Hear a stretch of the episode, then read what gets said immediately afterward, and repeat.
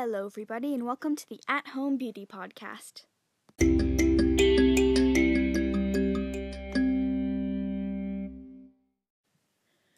Okay, so first things first, I know I haven't updated in a while due some to some personal things, but I'm back. Um, also, if you have any ideas about what you want me to do next, please do send them in. I would love to hear from you guys. And without further ado, let's get on with this quick tips episode. I may be doing a whole quick tips series. I don't know yet. Um, we'll see how that goes. Um, so today's quick tip is to use cucumbers to reduce eye puffiness.